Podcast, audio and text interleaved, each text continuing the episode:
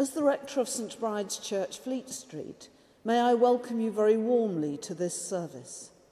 In these online services, sermons, readings, and prayers, newly recorded by our clergy, congregation, and choir members, are woven together with hymns and choir anthems drawn from our extensive archive of recordings from past services. I shall be offering this act of worship on your behalf, so please join your prayers with mine. May the light and hope of Christ be with us all as our worship begins.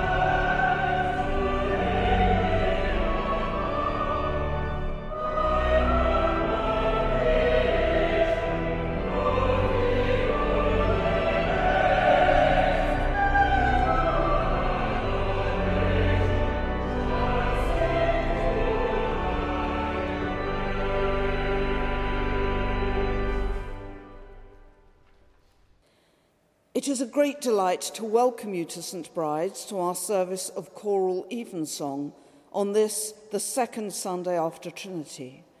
Wherever you are in the world and however you are listening to us, we hope that you will feel that you are very much part of the St. Bride's family. Beloved, we are come together in the presence of Almighty God and of the whole company of heaven to offer unto him through our Lord Jesus Christ our worship and praise and thanksgiving, to make confession of our sins, to pray as well for others as for ourselves, that we may know more truly the greatness of God's love and show forth in our lives the fruits of his grace, and to ask on behalf of all men such things as their well being doth require. Wherefore, let us kneel now and humbly confess our sins to Almighty God. Let us pray.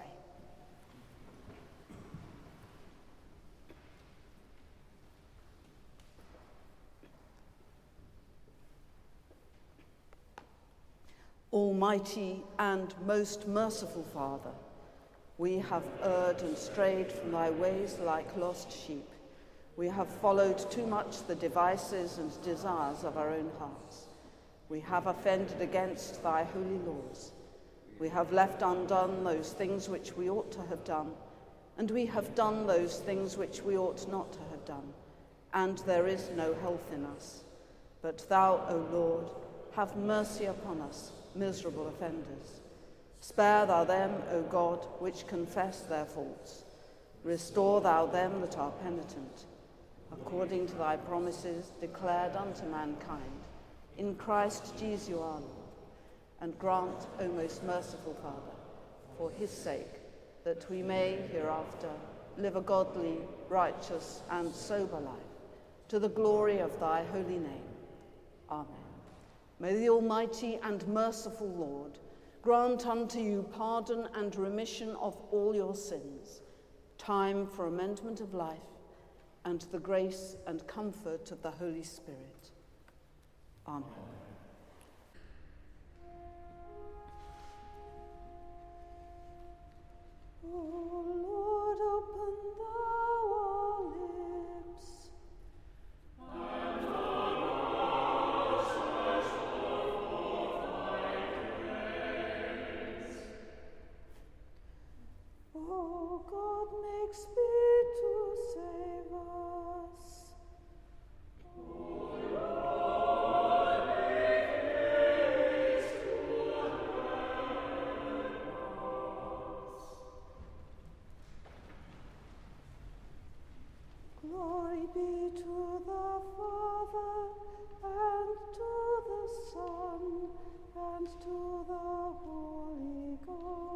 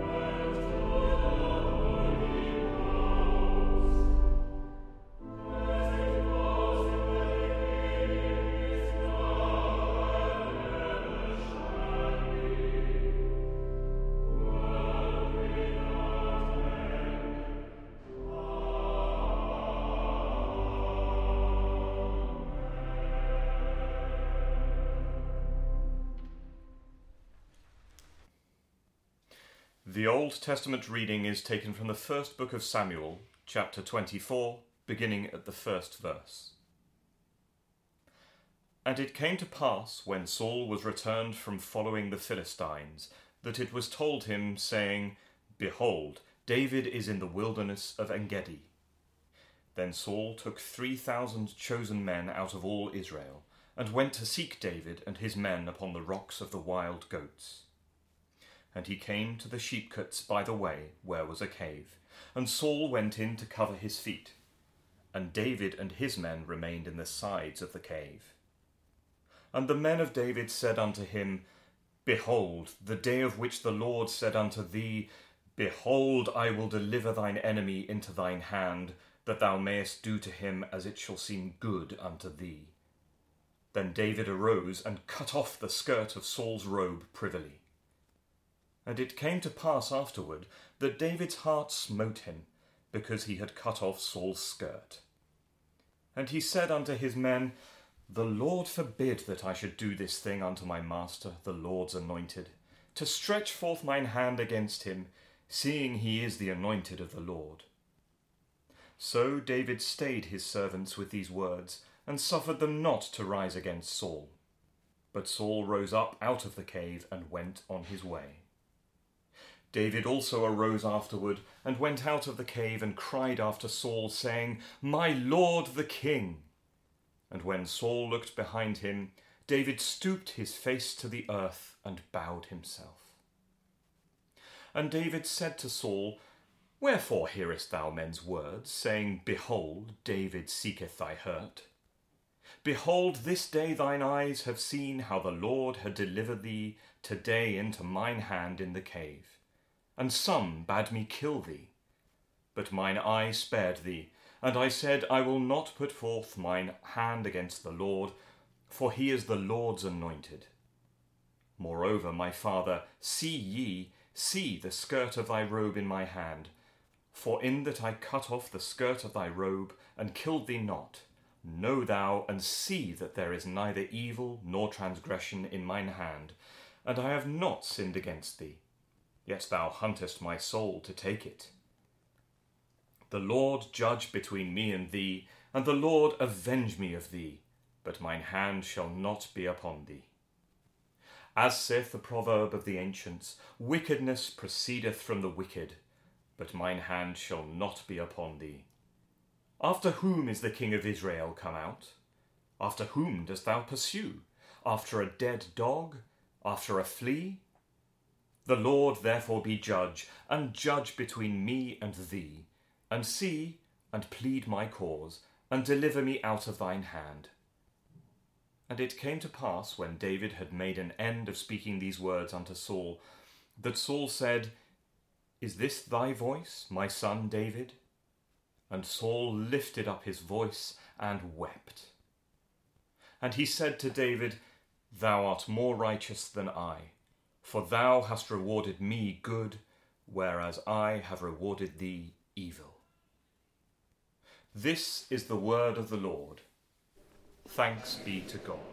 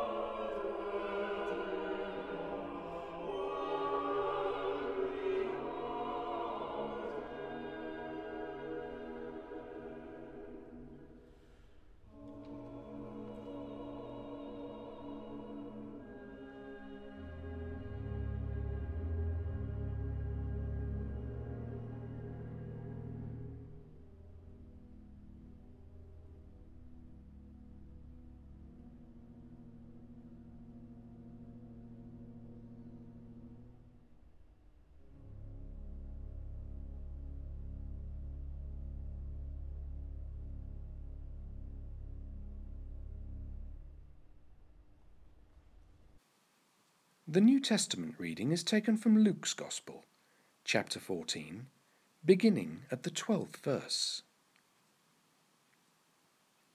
Then said Jesus also to him that bade him, When thou makest a dinner or a supper, call not thy friends, nor thy brethren, neither thy kinsmen, nor thy rich neighbours, lest they also bid thee again, and a recompense be made thee. But when thou makest a feast, call the poor, the maimed, the lame, the blind, and thou shalt be blessed, for they cannot recompense thee. For thou shalt be recompensed at the resurrection of the just. And when one of them that sat at meat with him heard these things, he said unto him, Blessed is he that shall eat bread in the kingdom of God. Then he said unto him, A certain man made a great supper, and bade many, and sent his servant at supper time to say to them that were bidden, Come, for all things are now ready. And they all, with one consent, began to make excuse. The first said unto him, I have bought a piece of ground, and I must needs go and see it. I pray thee, have me excused. And another said, I have bought five yoke of oxen, and I go to prove them. I pray thee, have me excused. And another said, I have married a wife, and therefore I cannot come. So the servant came and showed his lord these things. Then the master of the house, being angry, said to his servant, Go out quickly into the streets and lanes of the city, and bring in hither the poor and the maimed, and the halt and the blind. And the servant said, Lord, it is done as thou hast commanded, and yet there is room. And the Lord said unto the servant, Go out into the highways and hedges, and compel them to come in, that my house may be filled. For I say unto you, that none of those men which were bidden shall taste of my supper. This is the word of the Lord. Thanks, Thanks be to God. God.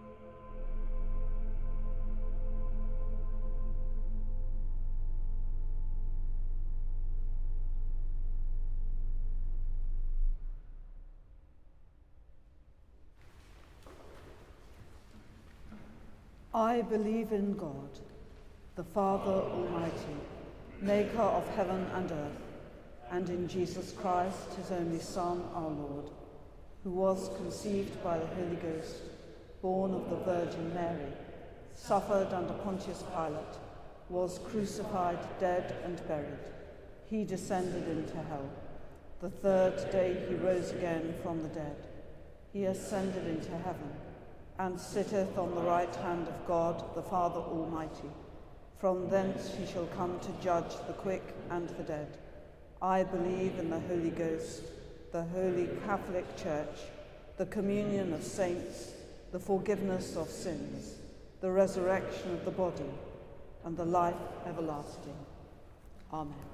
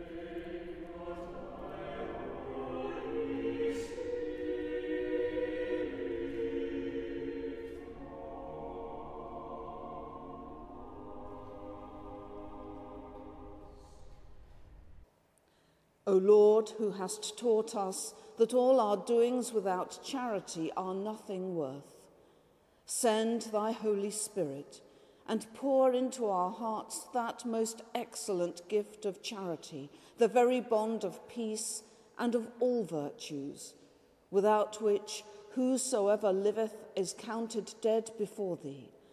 Grant this for thine only Son, Jesus Christ's sake, who liveth and reigneth with thee in the unity of the Holy Spirit, one God, now and forever. Amen. Amen.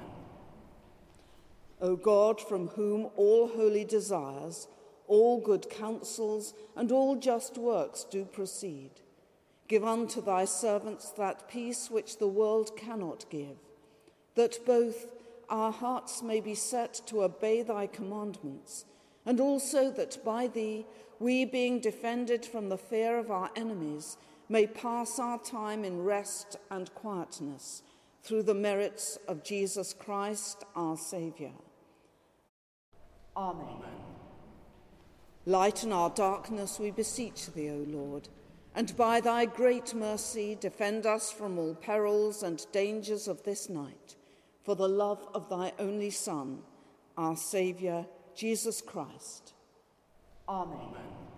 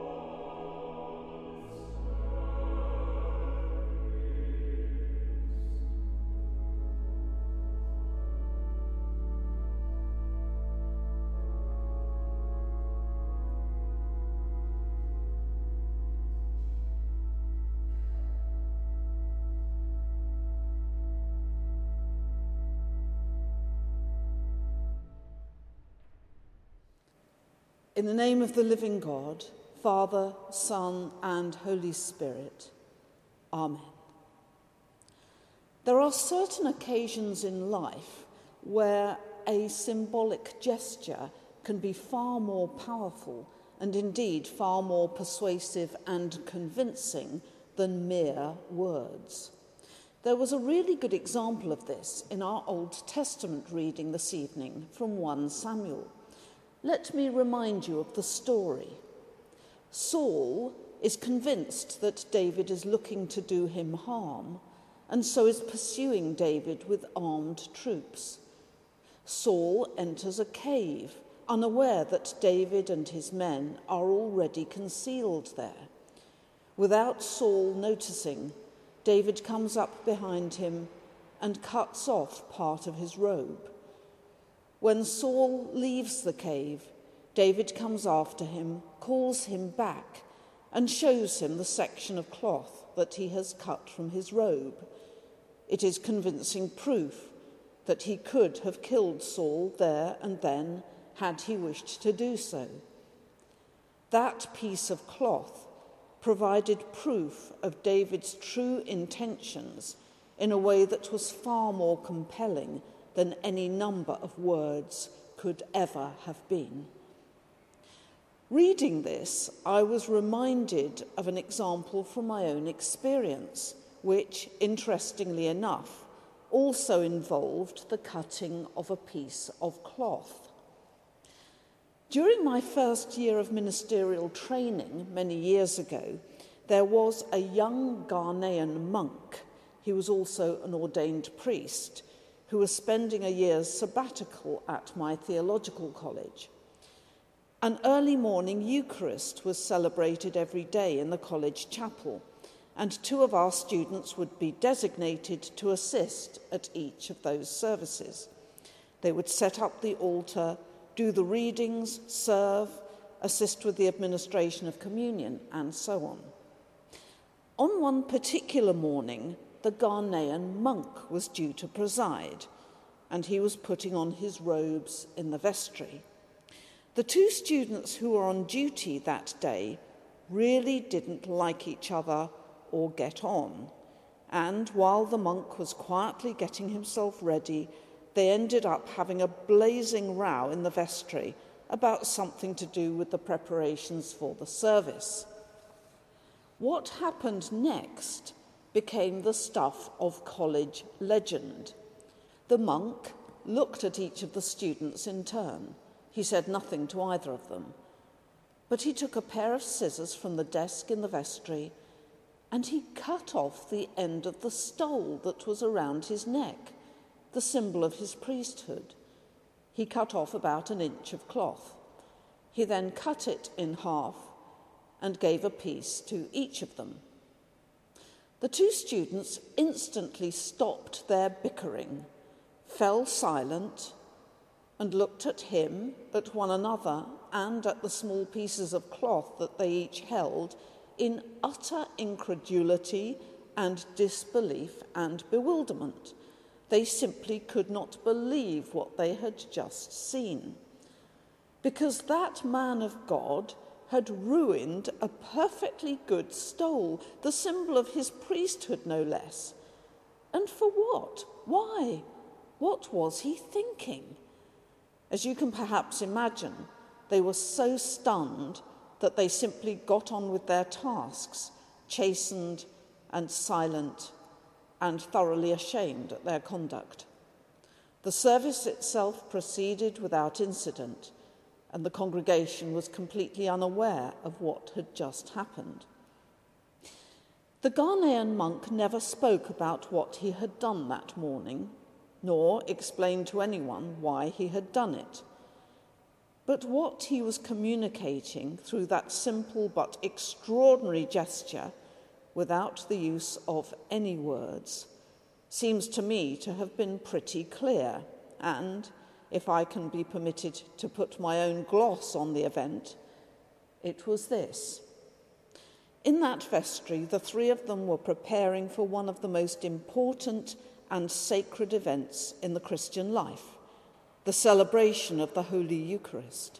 an event in which we encounter the wonder of Christ's presence with us in bread and wine, and experience the power of his saving and transforming love in a profoundly personal way. There can be few things more significant than that in the whole of life. It is certainly far more important than any of the paraphernalia that accompanies it, even a beautiful stole. And most importantly of all, it throws into sharp relief the petty squabbles and unnecessary bickering that so often manages to separate us from one another, even those of us who call ourselves Christian. And of course, that monk was absolutely right. For those two students, it proved to be a shocking moment of revelation and self recognition that had an impact that I imagine went far beyond any number of words. One of the most fundamental requirements of Christian discipleship is that we live lives worthy of our calling. That requires us to look beyond our petty differences and selfish concerns to see the bigger picture. We are called to live a life of love that extends beyond our immediate circles of families and friends. After all, as Jesus pointed out, even the tax collectors of his day managed to do that. We see this illustrated in this evening's New Testament lesson from St. Luke's Gospel, too. Jesus charges the disciples that when they hold a feast, they should not be inviting their friends and family and their rich neighbours from whom they will get return invitations and recompense for their generosity and hospitality, but rather they should call the poor, the maimed, the lame, the blind, those who can give nothing back. That is the true scope of Christian love and compassion and acceptance. Or, to put it another way, those of us who feel called to follow Christ need to learn to look up and to look out. We can, all of us, so easily get caught up in our own little worlds, obsessed by our own petty issues never looking beyond our own little circle. We need to ensure that we keep things in perspective and that we keep things in God's perspective. And somehow, I think that was what that wise young Ghanaian monk was communicating without uttering a single word all those years ago. Amen.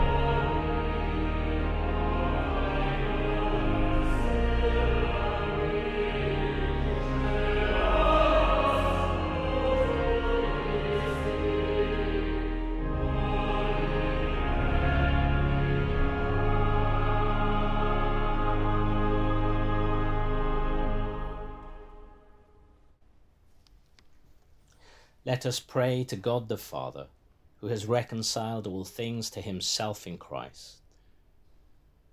For peace among the nations, that God may rid the world of violence and let peoples grow in justice and harmony. Lord, in thy mercy, hear, Hear our prayer. our prayer. For those who serve in public office, that they may work for the common good. We pray especially for our Queen and government, for members of Parliament, and for leaders around the world. We pray also for journalists, and in particular those in harm's way in the course of their work. Lord, in thy mercy, hear, Hear our prayer. our prayer. For Christian people everywhere, that we may joyfully proclaim and live our faith in Jesus Christ. We pray especially for the leaders of your holy churches, for Justin, our Archbishop, for Sarah, our Bishop, and Alison, our Rector. Pray also today for the Church of Nigeria, for Henry, Bishop of Abuja, and we pray for the church in Visby in Sweden, for Thomas Petersson, Bishop, and in Copenhagen, for Peter Jakobsen, Bishop. In our own diocese, we pray for the work of Miles Baker, Area Director of Ministry. Lord, in thy mercy, hear, Hear our prayer. our prayer. For those who suffer from hunger, sickness, or loneliness, that the presence of Christ may bring them health and wholeness. We pray especially for those in our parish community, in our city, and elsewhere around the world. We remember in the silence of our hearts any others known to us who are in need. Lord, in thy mercy, hear our prayer. For all those departed this life, for the recently departed, and those whose year's mind comes at this time, for all who mourn. Lord, in thy mercy, hear, Hear our prayer. our prayer. Let us commend ourselves and all for whom we have prayed to the mercy and protection of God. Merciful Father, Accept these prayers for the sake of thy Son, our Saviour, Jesus Christ. Amen.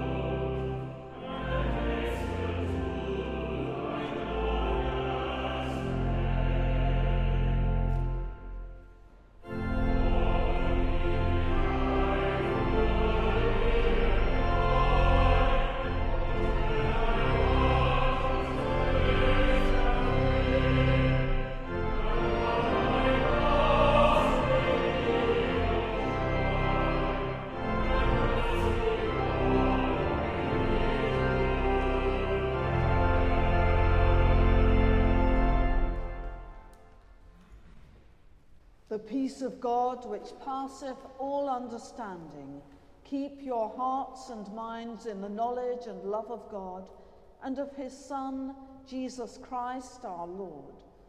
And the blessing of God Almighty, the Father, the Son, and the Holy Spirit be amongst you and remain with you always.